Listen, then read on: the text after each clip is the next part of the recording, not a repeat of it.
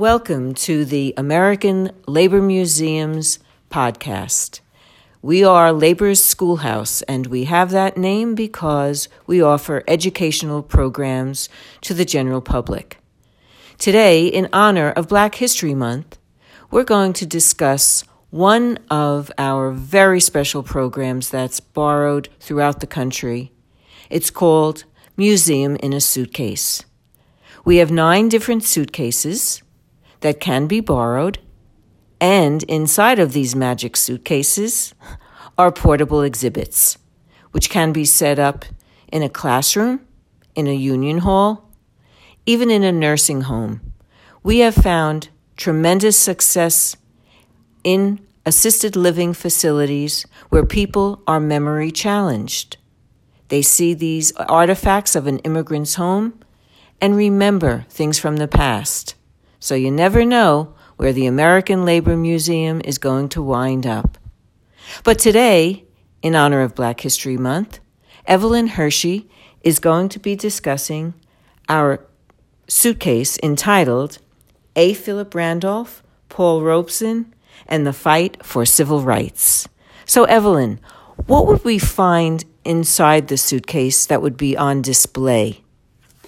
The museums in a suitcase in general contain historical artifacts from the museum's collection and several reproductions. They are provided for exhibit in display cases and use in classroom projects, in libraries, and other locations. There is an identifying label that accompanies each object and provides information about its use, place of origin, and historical significance. The, uh, there is also enclosed suggested learning exercises in each of the portable exhibits uh, so that uh, there are opportunities for students of all ages to learn about the history of the labor movement, contemporary issues in workplaces, and the civil rights movement as well. Uh, we encourage through these suitcases some community activism so that those who view the exhibit consider what their role is in, in making the world a, a better place for all of us. The A. Philip Randolph, Paul Robeson, and the Civil uh, Rights Suitcase contains photographs, including photos of Paul Robeson singing at Union rallies and at other locations. It includes posters of Paul Robeson, uh, and also A. Philip Randolph, who was a president of the Pullman Porters Union.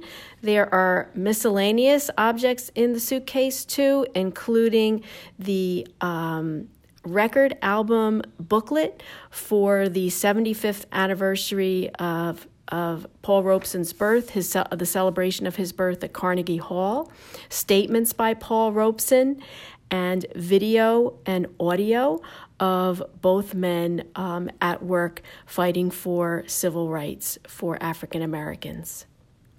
Paul Robeson is truly one of my heroes. I'm proud to say, as a New Jersey resident, that he was also a New Jersey resident and went to Rutgers University, the university that both Evelyn and I did graduate from many moons ago. So um, the the stories of these gentlemen are so fascinating, yet we don't find their stories in textbooks. So please, if you are teaching at this time and you would like more information, please ask us at the American Labor Museum about this suitcase or maybe another. We are offering programs on different topics that can be used throughout the year. So thank you very much. And I think Evelyn may want to say a few more words. The full list of the museums in a suitcase that are available for loan are found on our website. So if you visit www.labormuseum.net, there is a full list including the contents of each suitcase and the terms of loans uh, and full information. So please visit our website for more information. And I just thought as you were speaking, Evelyn, weren't you recently invited to speak on the topic of uh, civil rights or Paul Robeson? Oh, I, I'm not sure, but I know that you did have something that you did have to do last week, and you were told that someone had an artifact that really was quite um, upsetting for you to see about a, a, uh, a, bill of sale for a young boy who was a slave. You want to just share that with us?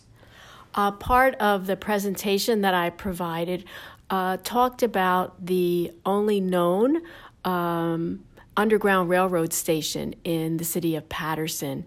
And a gentleman in our area had a script handwritten legal document, which was a slave purchaser's complaint about the slave that he had purchased. Uh, the complaint was that this boy, this youth, uh, was defective in some manner, and the purchaser uh, wanted restitution for this, you know, human being who was his property at that time. So it was uh, in um, in the in our hands, but it was the story of uh, a human being and uh, part of labor's history also. So we do provide our Speakers Bureau goes to libraries, schools, um, other sites to give presentations.